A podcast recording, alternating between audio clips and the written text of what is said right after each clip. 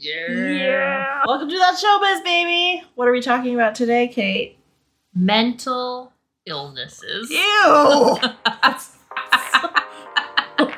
no. Oh no.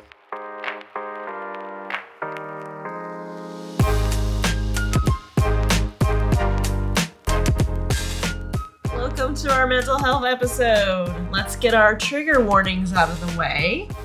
Today, in this episode, we will be discussing depression, anxiety, borderline personality disorder, suicidal ideation, and other triggering mental health things. If that will harm you or sounds like a bad time, go ahead and skip this episode and we'll see ya, see ya on the other ones. Otherwise, welcome to the Terror Dome and uh, Buckle up.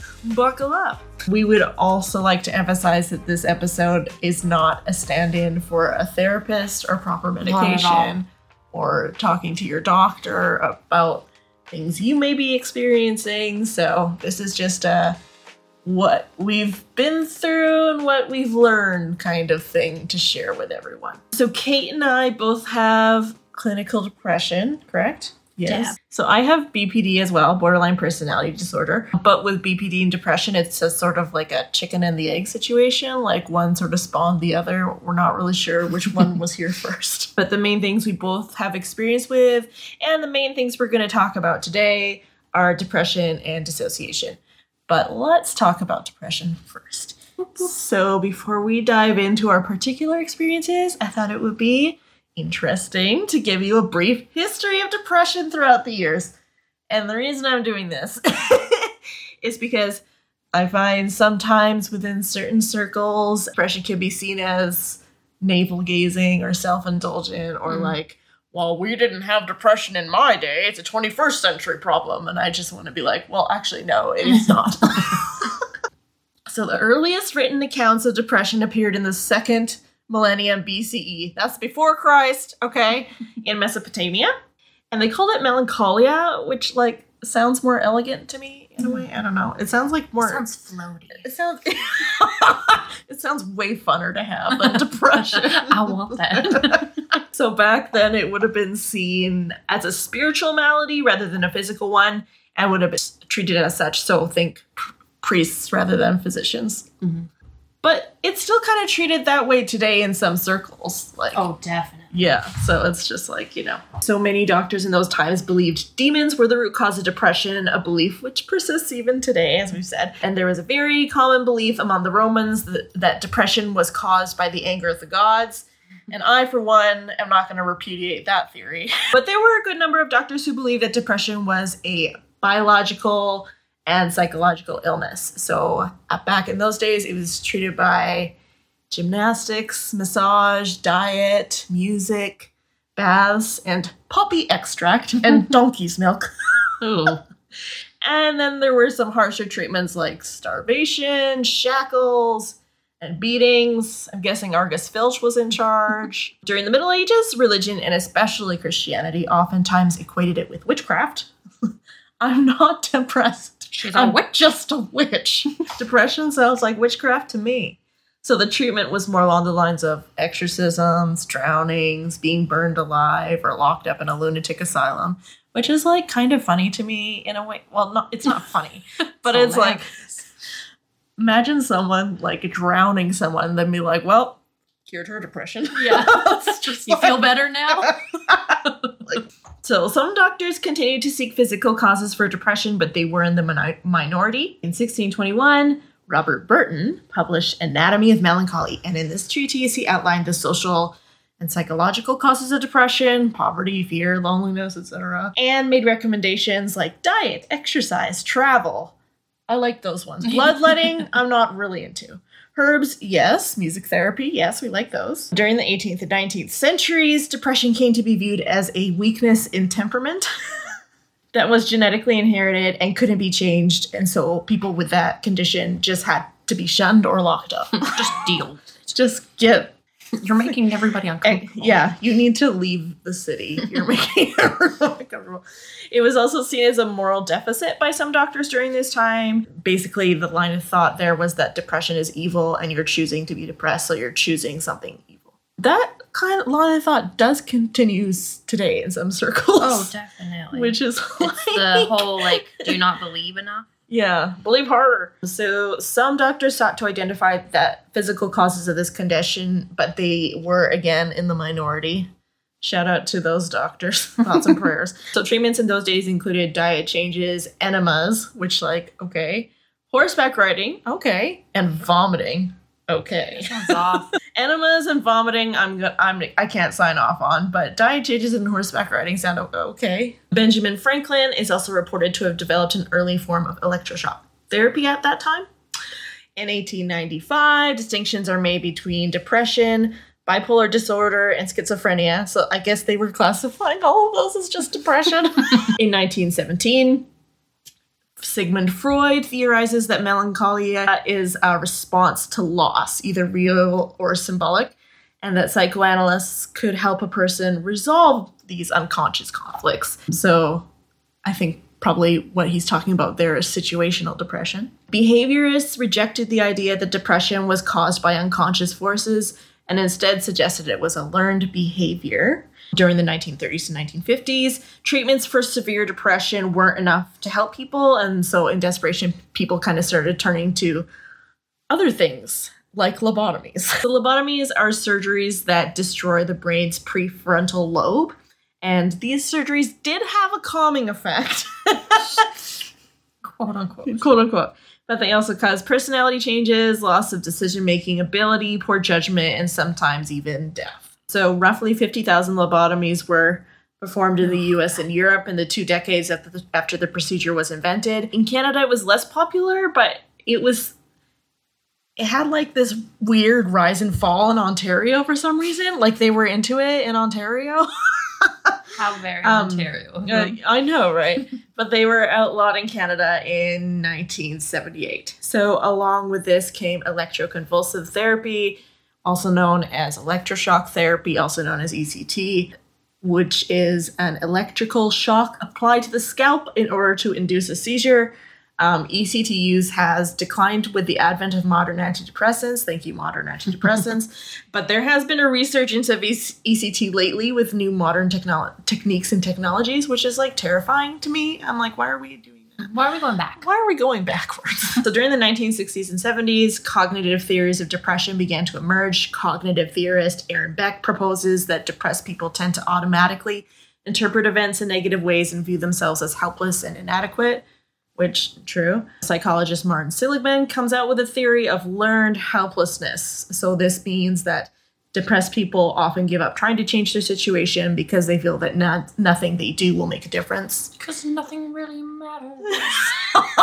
Anyone can see. Those two theories led to the emergence of CBT, also known as cognitive behavioral therapy, which is good. We love CBT. Yay. Also in the 1970s, we finally got to biological explanations and the medical model of mental disorders emerged. Huzzah! So, this model suggested that all mental disorders were primarily caused by physiological factors such as genetics, brain chemistry, hormones, brain anatomy, and viewed mental health conditions in the same way as physical illnesses, meaning that such conditions can and should be treated with medication and therapy. Since the 1970s, it's been understood more and more as a physiological ailment that causes changes in behavior.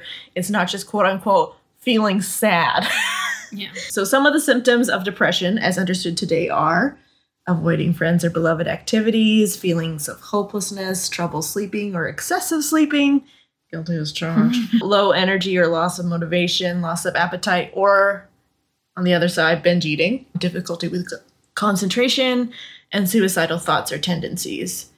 Currently, depression affects 121 million people worldwide and is responsible for 850,000 deaths every year. She's a killer. okay.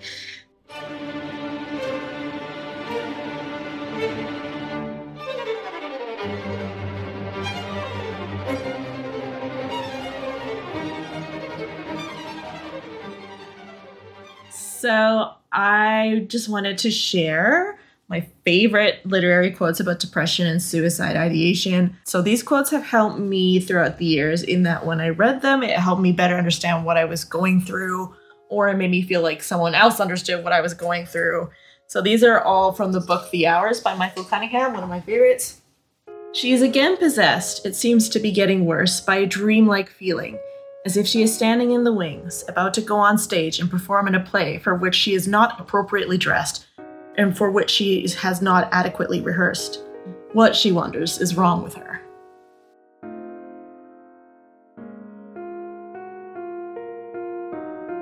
She'd never imagined it like this. When she thought of someone, a woman like herself, losing her mind, she'd imagined shrieks and wails, hallucinations. But at that moment, it had seemed clear that there was another way, far quieter, a way that was numb and hopeless, flat, so much so that an emotion as strong as sorrow would have been a relief. There is something worse than death with its promise of release and slumber. There is dust rising, endless days, and a hallway that sits and sits. She is above all else tired. She wants more than anything to return to her bed and her book. It is possible to die. Laura thinks suddenly of how she, how anyone, can make a choice like that. It is a reckless, vertiginous thought, slightly disembodied. It announces itself inside her head, faintly but distinctly, like a voice crackling from a radio station. She could decide to die. It could, she thinks, be deeply comforting. It might feel so free to simply go away. Say to them all, I couldn't manage, you had no idea, I didn't want to try anymore. There might, she thinks, be a dreadful beauty in it, like an ice field or a desert in early morning. She could go, as it were, into other landscapes. She could leave them all behind her child, her husband, and Kitty, her parents, everybody in this battered world. It will never be whole again. It will never be quite clean. Saying to one another and to anyone who asks, We thought she was all right. We thought her sorrows were ordinary ones. We had no idea.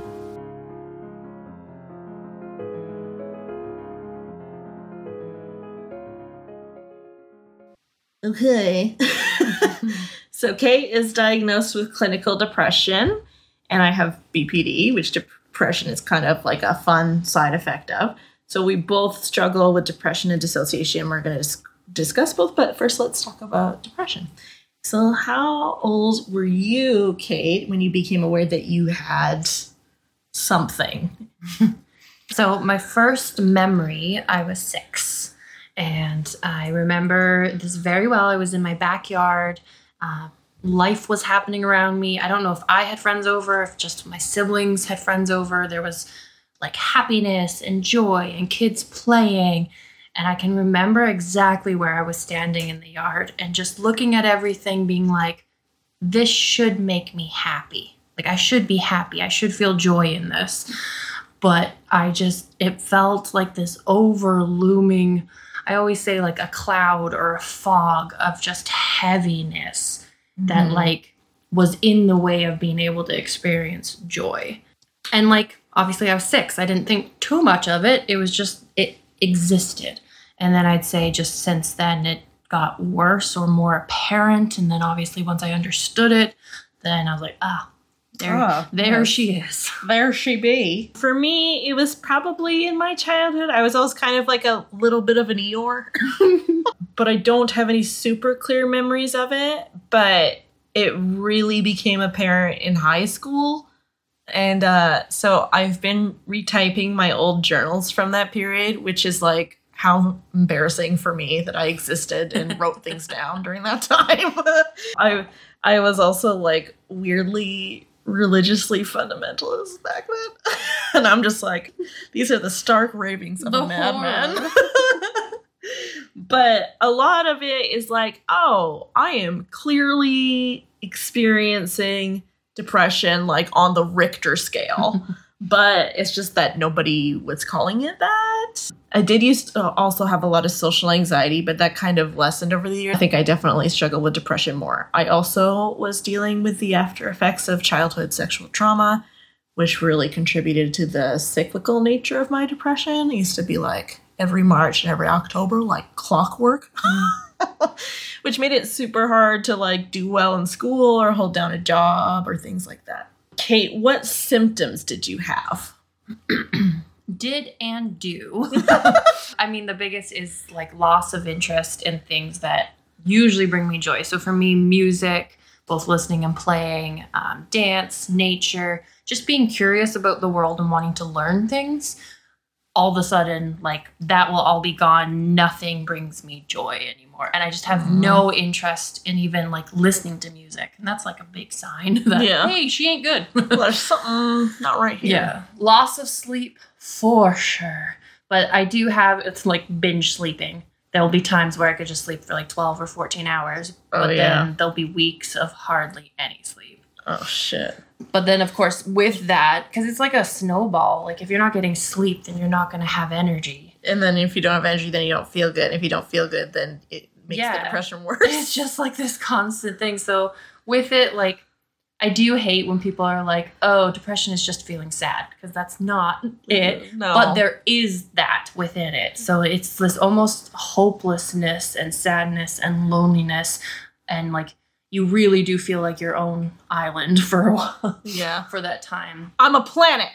but also like the aspect of living in chaos, like my room. yeah. Oh, I stopped. The dishes are not getting done.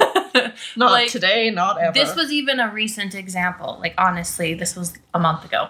Um, I was super super stressed. Yada yada yada. Things happen, but my one thing led to another. yeah, like things kept piling up on my bed to the point where I had like maybe three feet of space. yeah. And I couldn't clean it up. And so I slept in that three week, three feet of space. And I'm six feet tall. I'm sorry. I shouldn't be laughing. no, we laugh because we know. because otherwise we would cry. and but it's just like I had no ability to be able to take care of my space to better myself. And same thing with that self care is just non existent. yeah. And then because of all of that, there's Self-care? just guilt. I don't know her. yeah. Yeah. Just and then you're like, what's wrong guilt. with me that I can't just do the dishes? Yeah. And it's like when people make any sort of comment, even if they're coming from a very well meaning place, being like, hey, you want to come on a walk with us? I take that as, oh, you think I'm being fucking lazy and like you think I'm not doing anything and you want me to get outside. Oh, like- really? Oh, to yeah. me, I to me, it as that. asking for a walk is like there's like a divide, and it's like people waving to me from the other side, being like, "Oh, hey, we see that you're over there. Do you want to come over here?" And I'm like, Oh, "Oh, I can't. I can't make it over there." I Um, wish my brain took it that way. It does not. oh shit. But that's because I just like, I have so much guilt in my brain that like I put on myself. Yeah. So then I filter what other people are saying to me through that. Oh shit. But yeah, that's some I'm s- symptoms. I'm sorry if I've ever asked you to go on a walk. yeah, how dare you? I would never ask you to go on a walk No. anyway because I don't like walking. exactly. But I think I would be like, This is why we're friends. I'd be like, I'm coming over. Yeah. bitch. So for me, so I often would write in my journals about the world going colorless. Like it just seemed like there, its colors, yeah. yeah, everything seemed like numb and flat and pointless, and I stopped being able to access other emotions beyond depression. And so when you're coming out of a depressive episode and then you start to notice other emotions, like for example, let's say someone cuts you off in traffic and you feel anger, it's like, I haven't felt that in a that's a new thing. Yeah. haven't felt that one in a few weeks. And a heaviness, like you're covered by like an invisible blanket, but mm-hmm. like a, a not like a not nice blanket, an unfriendly blanket. Unable to do simple tasks like doing the dishes, going to the grocery store, cooking for myself, anything like that.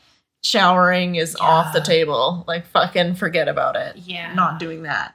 I would feel really lonely and I would want to be with friends. And then the second I was with friends, I would want to be alone. Yeah. It'd be like I was it was like I was having like an allergic reaction to being with my friends. I'm like I need to go. I am allergic to you now. yeah. Uh, insomnia, but I also slept excessively like during the day and stuff. Yeah. Uh, very low energy, can't concentrate. Although I've always had really low energy, and now that I have chronic fatigue, I also have low energy. so it's like, is this depression low energy or is this chronic fatigue low Yeah. energy? so suicidal ideation, because of my particular mental health diagnosis, I struggle with suicide ideation like pretty easily. But I think that's just the brain's way of being like, what's the quickest way to get you out of pain?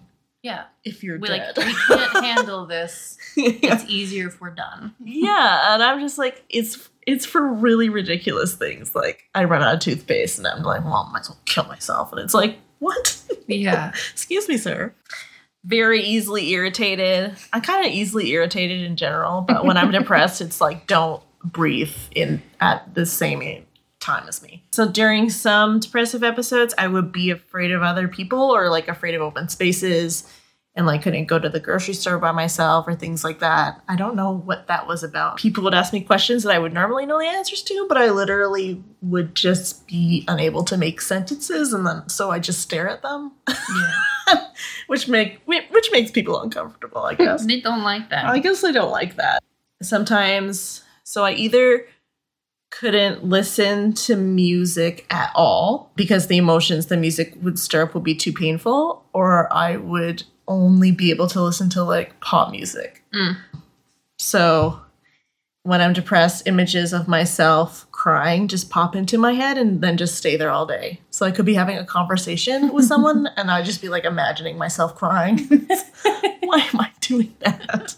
I hate it here. And again, no interest in anything, even things that I normally love Yeah. doing. Um, when I stop masturbating, that's a huge sign. so, how did your family and church community react to you having it, or did you hide it? Hit it thousand and twenty percent. Yeah, I've always I guess tried to put on a good face for other people and not bother people because I've always felt like I'm a bother if I Yeah. let them in on that. And then there's been the few times that I have let certain people in. I think it's just it's not like they treated me badly, but there's their lack of understanding made it seem like I was being a bother. Yeah. so then I was just like, I'm not doing this. Like I don't want to let anybody in. I'm just gonna hide it. I will not be taking follow up questions Yeah. at this time. Which actually made it worse as I got older, though, because Yeah. then nobody believed me. Or they just thought that, oh, like, you just are a little bit sad sometimes. Like, we all struggle with that. And you're just like, oh, Girl, Just no. because I'm like, I smile a lot. I try to make other people laugh. I'm like, Yeah. that should be your sign that I ain't doing okay. so every time you make me laugh. I'll know. no. I didn't want people to think that I was being lazy. So then I would always show up for them no matter how I was feeling. And so it was Yeah. very much I suffered in silence on my own. Did you get the uh but you don't look depressed. Oh, yeah, I've had that before too. I'm like, how did you want me to look? Like yeah. I don't understand. So for me, I was very good at fooling people, but over the years it just became so apparent that people knew even without me like making an announcement. So some people within our church back home were awesome about it. Other people tended to treat me like I was like a fragile Mm. thing made of glass and I was like, okay, well, I don't love that. And then some people just avoided interacting with me, which I didn't care because, like, you're gonna avoid interacting me because you know I'm depressed, and I probably don't want to be friends with Yeah. you anyway. I think people wanted to support me, but I think that they didn't really know how. My family didn't really believe that depression was like a thing at first, or maybe that I had it. Um, they also didn't really believe that I needed medication for my mental health issues, and they kind of had like this. Uh, they kind of had their a real chip on their shoulder about big pharma or whatever. Mm. So they were like, "You shouldn't be taking all those drugs," and I'm like, "Do you even know what these drugs do?" Uh, but once I landed in the psych ward once or twice, my family was like, "Oh, okay, like we get." it." yeah.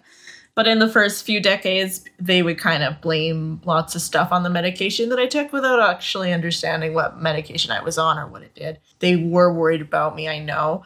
So my mom told Steph, my other best friend, she said that I became like an empty house, like the lights are on, but nobody's home.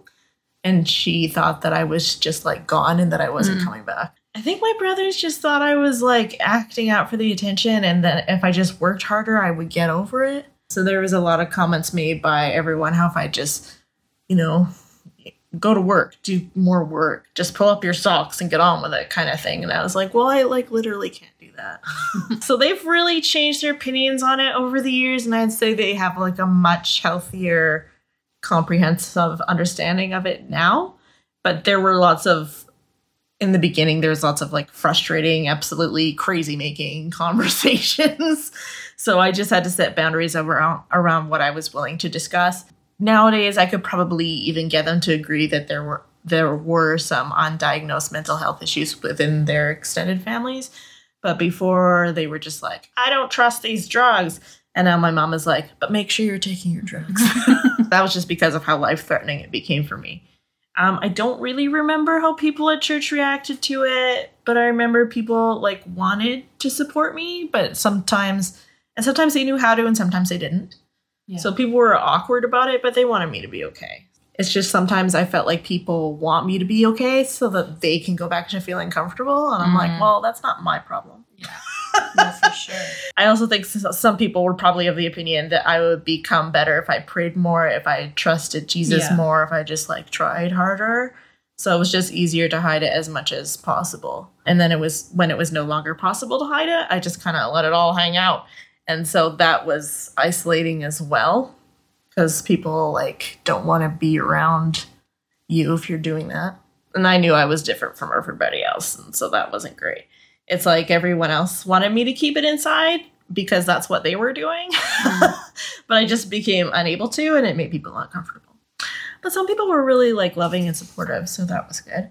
Sometimes people would come over just to be with me, and I've always been really grateful for that. So, what are some coping mechanisms you've learned over the years for depression?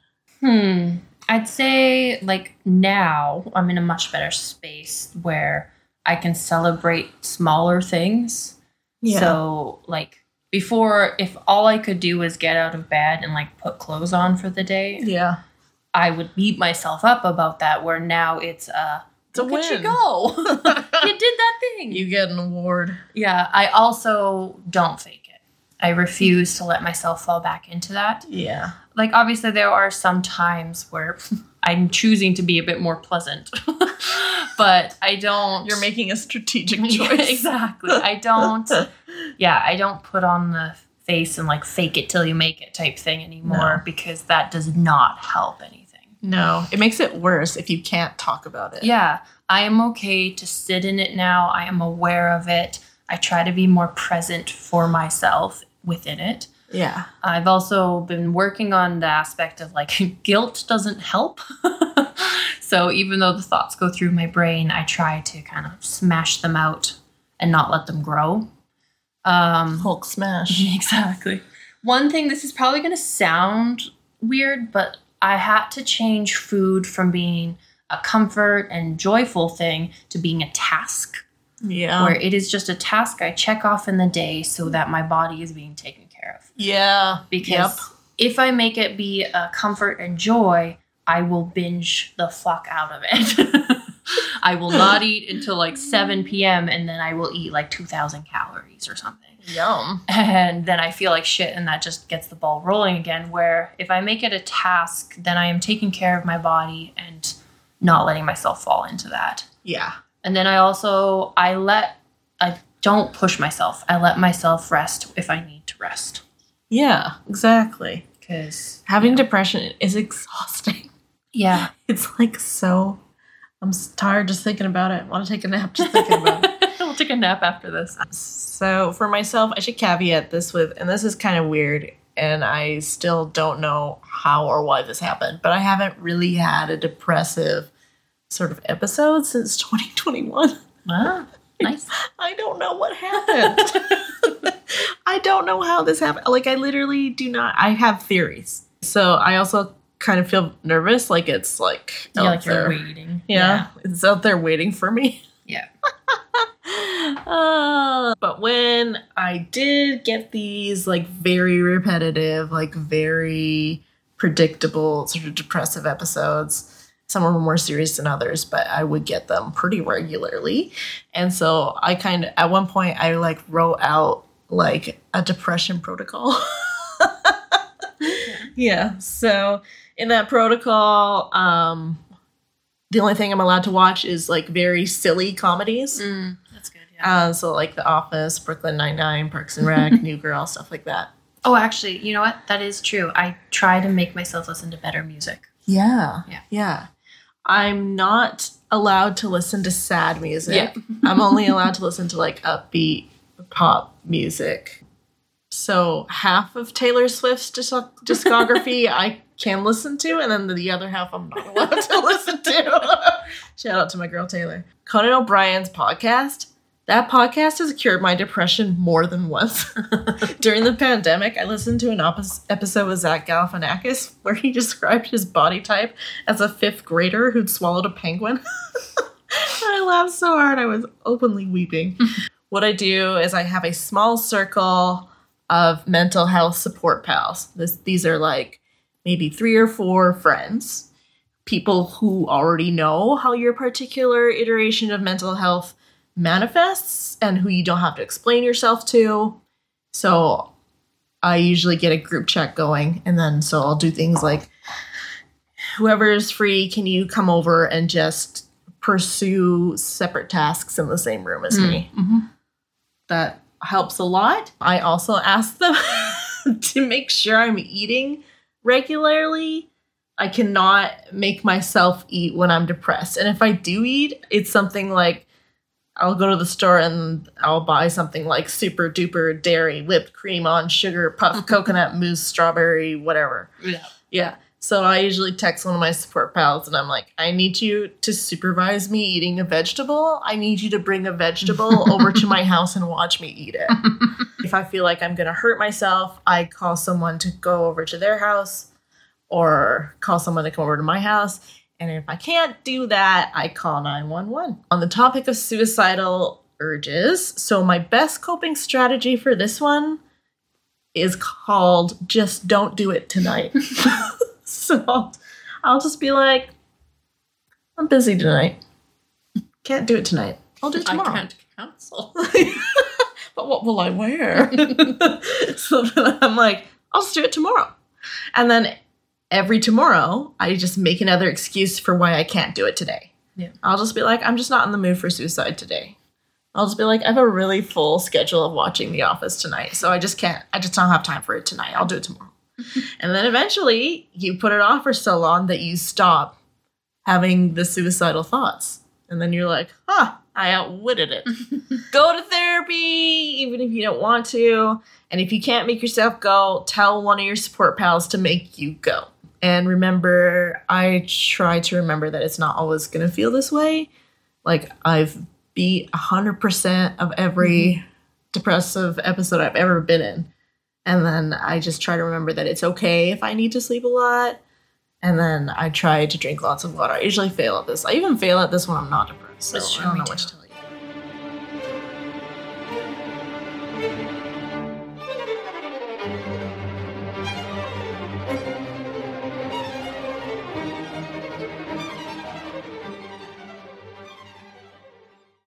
So the next thing we're going to talk about is dissociation, but before we do that, we're going to do a brief overview of BPD.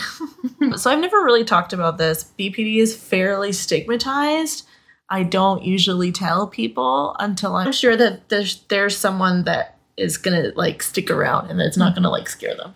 So, it's not like one of the fun cute mental illnesses, you know. It's like one of the like scary ones. So, I don't disclose often but now I'm disclosing to everyone on a podcast because I'm a lunatic. anyway, like every Bell Let's Talk Mental Health Day, I'm like, oh, you can just miss me with that. BPD is um, the most emotionally painful of all the mental disorders you can have, and it has the highest rate of suicide. I'm an endangered species. it's been depicted in pop culture, which is why I think there's that stigma because people think just think of the movie like Girl Interrupted which I love that movie by the way, but I'm like, not everyone with BPD is Winona Ryder's character. okay? Yeah. I'm nothing like her, so it's often like an uncomfortable comparison. But so BPD, how it works, it's a mental illness that severely impacts a person's ability to regulate their emotions. We don't have the thing that allows you to go, okay, that made me angry, but I'm gonna put that aside and go about my day. Most people have a mechanism that allows them to like back burner emotional information, but people with BPD are not born with that mechanism. Like we don't come with a back burner. We can't emotionally regulate on our own. We have to learn how to do that. And we're also highly sensitive to emotions. It's like we're emotionally skinless or burn victims. Like everything, like even good news is like painful.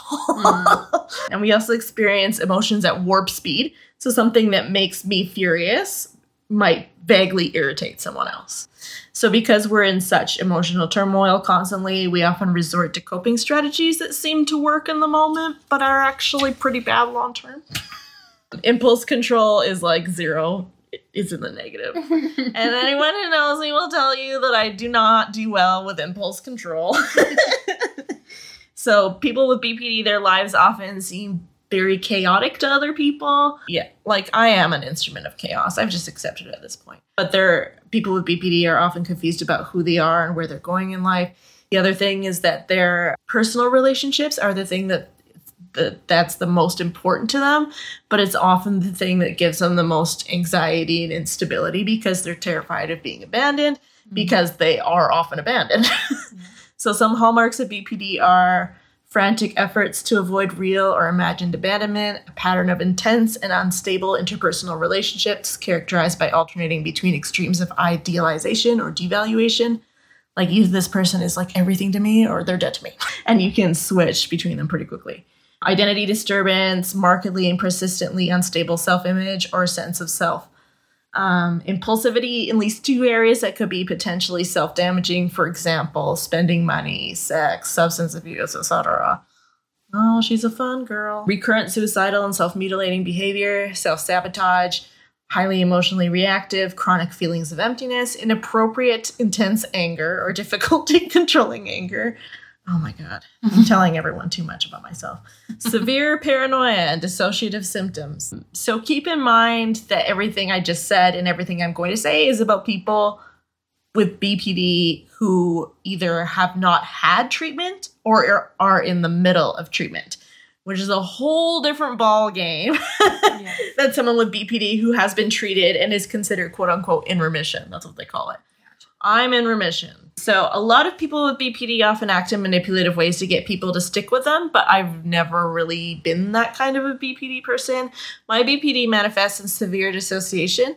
People often think I don't care or I'm bored or I don't give a shit, but it's often because I'm expending so much effort in controlling my emotions that my face appears blank or it seems like I'm willfully not listening. And the other thing that I do is rage. So the, the rage, rage against the machine. The rage thing has been a real problem in my life. I've lost and or damaged more than a few relationships because of it. When I get angry enough, I also get really mean. and I'm also smart enough to know exactly what words will hurt someone and I go mm. for the mm. jugular every single time. And it's so hard to stop myself and be like, just don't go for the jugular this time. it feels good in the moment. And then 10 minutes later, when I'm surveying the wake of my destruction. I feel intense shame and guilt, and it scares and unsettles people, and then they don't want to be around me anymore, which perpetuates a cycle of abandonment that I often feel caught in. People with BPD also have problems with attachment. They show conflicting responses to the person they should be attached to, and they avoid contact at the same time that they're seeking contact, kind of like a I hate you, don't leave me kind of thing. So people with BPD also grew up in invalidating environments because their feelings are so extreme. Adult figures in their life will either teach them that their feelings are not correct or that their feelings should be avoided. So if you're a person with BPD and you're constantly like factoring that into the equation, okay, sometimes my feelings aren't exactly in tune with reality so you're constantly second guessing yourself and editing yourself and sensing yourself and being so careful and downing yourself. It's just like constant, unrelenting, and exhausted and exhausting. And then if if someone on top of that gaslights you or invalidates you, it's like I just lose my shit instantly. the rage is so all consuming that I can no longer think straight. I disconnect from myself completely, and then I realize, like, oh, I'm screaming words out loud at someone, um, and I can't make myself stop. So I have termed these BPD meltdowns, and these are really scary because in the middle of them, you don't know what you're going to say or what you're going to do, but you know it's going to be bad. Mm. and you're essentially no longer in the driver's seat. It's just like you're watching the whole thing and you want it to stop, but you can't make it stop. So if I'm angry about something, I need someone to validate my feelings before I can even think about moving on or going into problem solving mode. Most people, when they get angry with someone, they can access how they felt about that person before they were angry with them. Mm-hmm. They're like, oh, this is my mom. I love my mom. But I. and they can like imagine wanting to preserve their relationship and so they're able to say things with the view of like okay but in the long run i really care about this person even though i'm mad right now so I have like really struggled with learning how to do that. When I get really angry with someone, I can't remember ever feeling nicely towards them. I just want to destroy them. Mm-hmm. So typically, I have not tempered my words or behavior because why would I?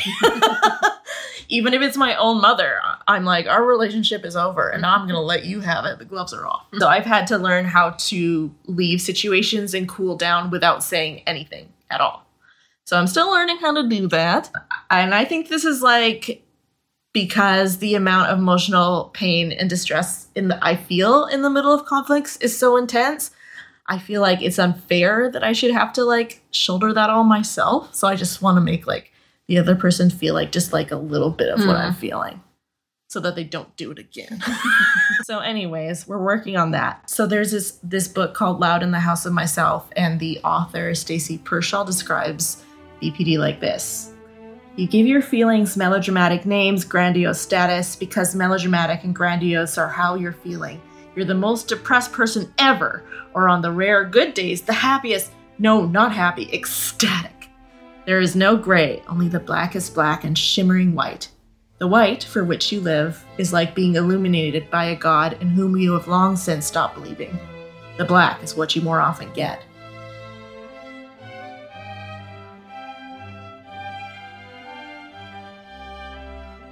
If you are this child, or this hypersensitive, emotionally skinless adult who may as well be a child, there will be therapists, long lines of them, each offering drugs and as much counseling as they can offer before their internship expires. Borderline means you've had five addresses and eight jobs in three years, all your friends are avoiding your phone calls, you're questioning your sexuality, and the credit card companies are after you. It spent a decade forming, gaining power. It made me fly into rages and cry hysterically at school it ran through the threads of my nervous system. I was contaminated by it. Girls were not supposed to get as angry as I did. The blinding red rages became more frequent as the BPD progressed, my responses to injustice becoming so out of control that the bottom dropped out, from under me like the world was a gravitron and I was plastered to the wall. Eventually, I realized the most terrifying truth of all. I was no longer fighting with other girls. It had gone way beyond that. Somewhere things had shifted, and I was fighting my own war inside my head. I didn't need other people at all anymore.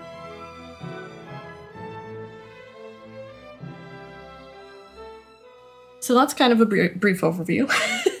if it sounds terrifying, it literally is, but it is very treatable. So I was part of a DBT clinic in 2013. I was there for a year. DBT stands for dialectical behavior therapy. They're skills that were developed by Marsha Linehan to treat BPD. So they teach you how to regulate your own emotions and how to be more quote unquote interpersonally effective. so I did one-on-one DBT DBT therapy and then group DBT therapy, which I hated, but was really helpful.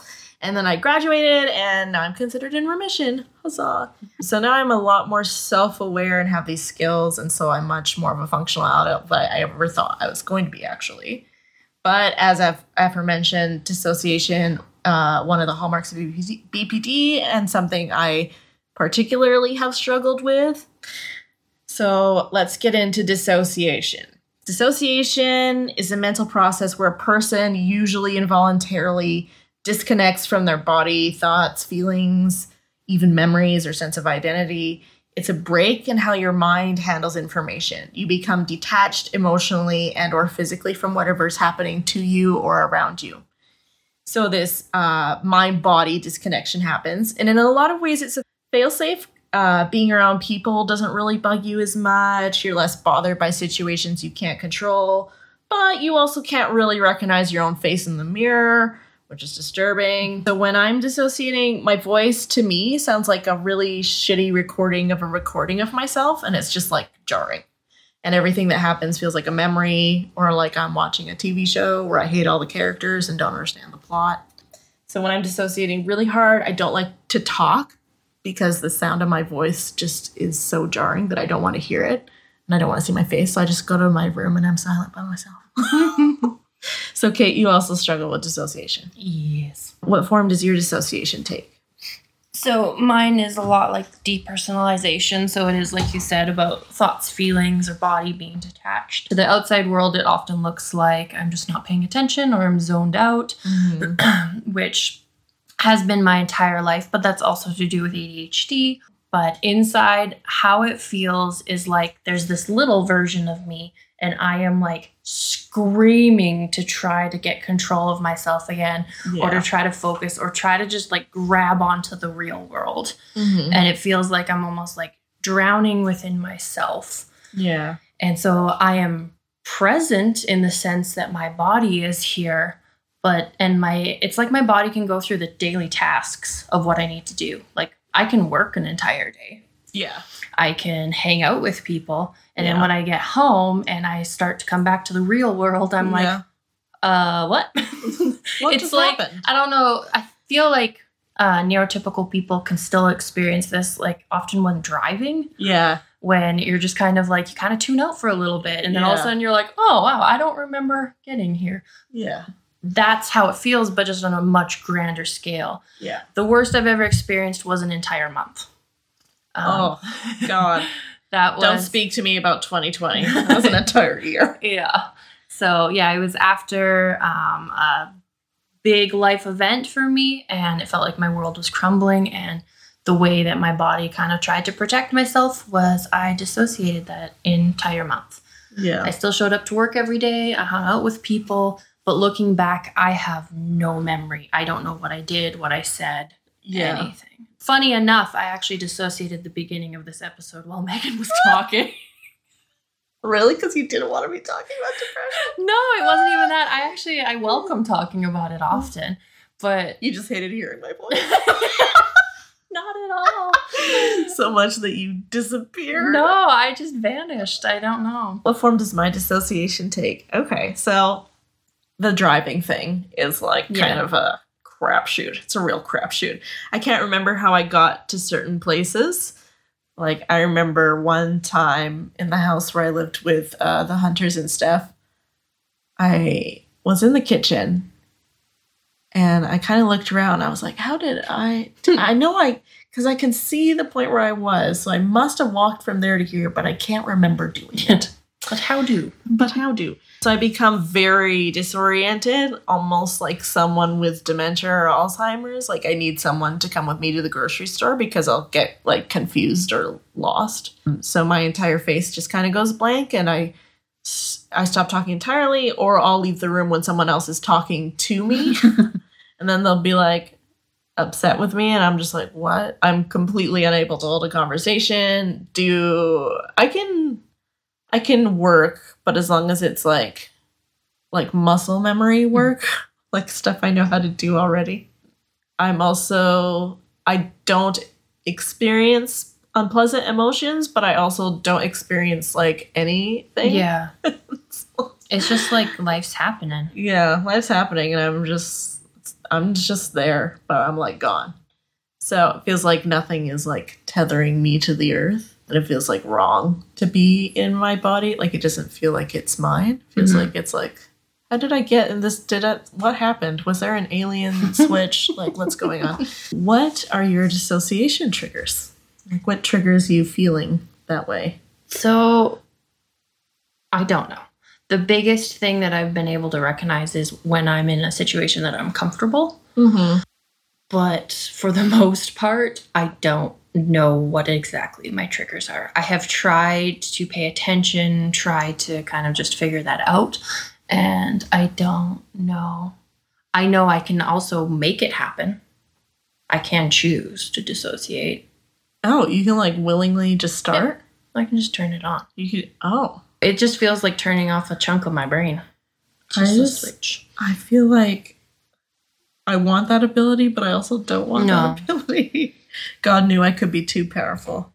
But yeah, the biggest thing I can I know for sure is when I'm in a situation that I'm uncomfortable. But that could be anything. Yeah. Oh. Hence why I don't know my triggers. well, um, okay. So for me, it's mostly connected to relation, relational distress or trauma. So, for example, the last time I dissociated really hard was when, well, maybe not the last time, but one of the times that really sticks out in my brain was um, Christmas 2020. We were kind of talking about whether we could make Christmas together happen, and then became like very apparent that like it could not happen Mm. under any circumstances. And so, so I wasn't going to be with my biological family at Christmas for the first time in my life ever. And I just have had no plans of ever spending Christmas apart from my family. I like I just have never wanted to do that. And so and I'm like a stage 5 clinger with my family, especially with my parents. Like if I can't be with my parents at Christmas, then I don't want to live. so that was so traumatic. I still have nightmares about like Mhm. I'm having Christmas, but I can't get to my mom Yeah. or my mom can't get to me. Oh, it's awful. So during that time, I feel really bad for Steph. She was like my closest emotionally person, but I was like gone. I was mm. like not there. I would like leave the room when she was talking to me, which I think really hurt her feelings. yeah. I was like, I'm sorry. Yeah. So it's like separation or abandonment from loved ones, when loved ones are in pain or dying. Whenever I lose my temper, get angry, and I raise my voice at someone, I'm automatically out. Whenever anyone else raises their voice at me, whenever there's like shouting in like a Yeah. serious, angry way in my environment, that's like immediate. That's immediate Yeah. car accidents, anything relating to car accidents, I'm gone. Actually, it's funny because those last two, Yeah. I'm realizing, oh yeah, I'm the exact same. Yeah. Like definitely in the vehicle and definitely if yeah. there's yelling or just anger is on the way. Yeah. Anger is on the way. Anytime I feel like I might be in danger from another person, particularly a male, I, I immediately am completely gone. Hmm. I'm in outer space now. I can't receive your messages. So let's talk about ways we've learned to cope with dissociation over the years or to mitigate it at least. yeah. Kayte, what do you what do you do? I think I'm just I am practicing just being more present and aware in myself to be able to catch it quicker. Yeah. There's not really a trick to it. It's just I I notice it a lot quicker and I even say out loud, you may have noticed. I say out loud, I'm like, okay, Kayte. and it's just a way to be like, no, you're you're actually here. You're not gonna like fade away. Yeah. Definitely talking to myself has helped Yeah. taking better care of my body does help. So whether exercise or eating better, I'm not great at doing that, but I do notice a difference when I am. Getting in nature can actually bring me back a lot quicker. yeah. Yeah, just I think the never ending trying to be aware of triggers and the root issue. Because Yeah. like the dissociation is the reaction, and so figuring out the root of what's happening. Um, and so just trying to stay curious within myself to always figure that out. and Yeah. always be on the discovery, I guess. Yeah. But there isn't, mm, there wasn't a set thing that's fixed it. It's just Oh learning more. no. No, I I would say none of my coping mechanisms are things that actually fix it Yeah. or take care of it. It's just like now we're just doing damage control. Yeah. But- so my damage control things that I do. so I do the um five things you can smell, 5 Mhm. things you can see, five things you can touch, five things you can hear, five things you can taste. Yeah. Works some of the time for me. Therapists swear by this. It's like a very like every therapist is like, Yeah. what about five things you can see? And I'm like, "Oh, I've already heard that one. but yes, it does work sometimes, and I do recommend it. Any strong smell, even like like a gross strong smell, yeah. works. It works, but at what shocks- cost? Yeah, it shocks your system. Yeah, so peppermint is usually my go-to. Yeah. Yeah, I also have a raspberry grapefruit candle that I'm partial to. so, have you ever seen Inception? Yes. Okay. So, you know how in Inception they each have a totem that they oh, carry Oh, yeah, with yeah, them yeah. into their dreams. And then, so if they, the way that they know that they're in a dream is that they like do something with their totem. So, kind of the same thing. You get an object, and it can be anything like a rock that has like a smooth surface. This cloud slime that we've been playing with can be a totem, anything like that. And so then when you find yourself dissociating, you just feel you just Yeah. you just feel it. And then you're like, "Oh, I'm a person. This is my object I that I exist, carry. yeah. I'm on earth. I'm in my body. Here we go." Yeah. If it's an option to leave or to be away from whatever is triggering me, Yeah. I find once I'm alone or with someone I can trust, uh, it's a lot easier to put myself back together and get myself back into my quote unquote window of tolerance. I listen to music mindfully, engaging all of my senses. If you can move your body in any kind of way while you're listening to music, that's really good because that puts you back in your body and but in like a safe and enjoyable way, Yeah. not like in a I'm scared to be in my body way. yeah. So anything like yoga, delicious food, any anything that puts you back in your body in like a agreeable, not scary way is kind of the trick there. Well, that was a conversation.